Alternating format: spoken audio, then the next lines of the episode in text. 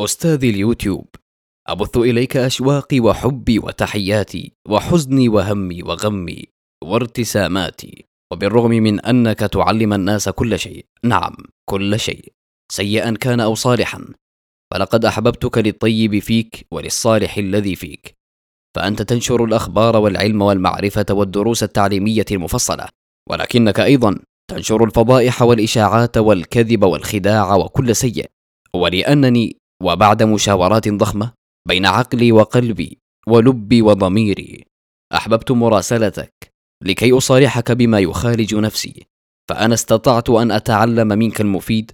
ألا تذكر يوم أن تتبعت دروس الفقه معك بسلسلة كرسي الإمام مالك لدى الشيخ سعيد الكلمي في بلاد المغرب وأنا أجلس ببلدي وبين أهلي ووطني بينما كان غيري سابقا يغادر مسافرا.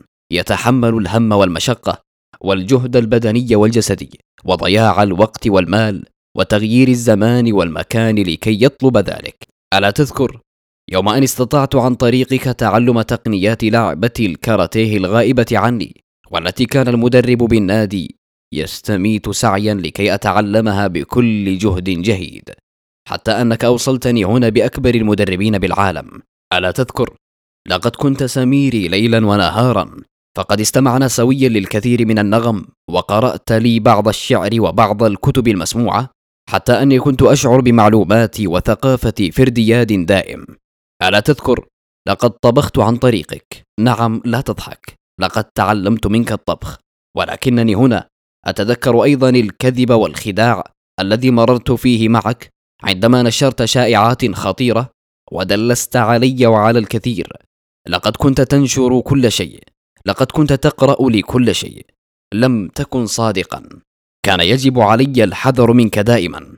لا أنكر أنني استفدت منك كثيرا ولا أنسى هذا الفضل لك. ولكنك كنت تغشني ببعض ما يكدر علي صفو معلوماتي.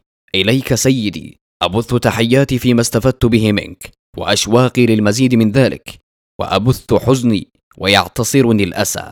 لأنني علمت أنك خطر علي جدا خطر السم للجسد. فأنت نعمة كبرى لا مثيل لها. لمن يعلم ويدرك. ونقمة عظمى في نفس الوقت لمن يسيء النية. ويضمر الشر وتستهويه النفس والهوى. فللأسف لا تغضب مني ومن كلماتي. أنت تطيع من يستخدمك فقط. وكل من هب ودب أغرقتنا به. نعم. لقد أغرقتنا بالتافهين يلعبون بمشاعرنا وأفكارنا وخواطرنا. عموما أعشق خيرك وأعوذ بربي من شرك. إليك سيدي أبث أشواقي وتحياتي. يا نعمة لا نحمد الله عليها نستخدمها لغير الصالح الطيب. وأخيرا عرفانا بالجميل فيك شكرا لك. مقال إلى أستاذ اليوتيوب مع التحية. بقلم الكاتب حمزة عصام بصنوي إلقاء صهيب الأشموري.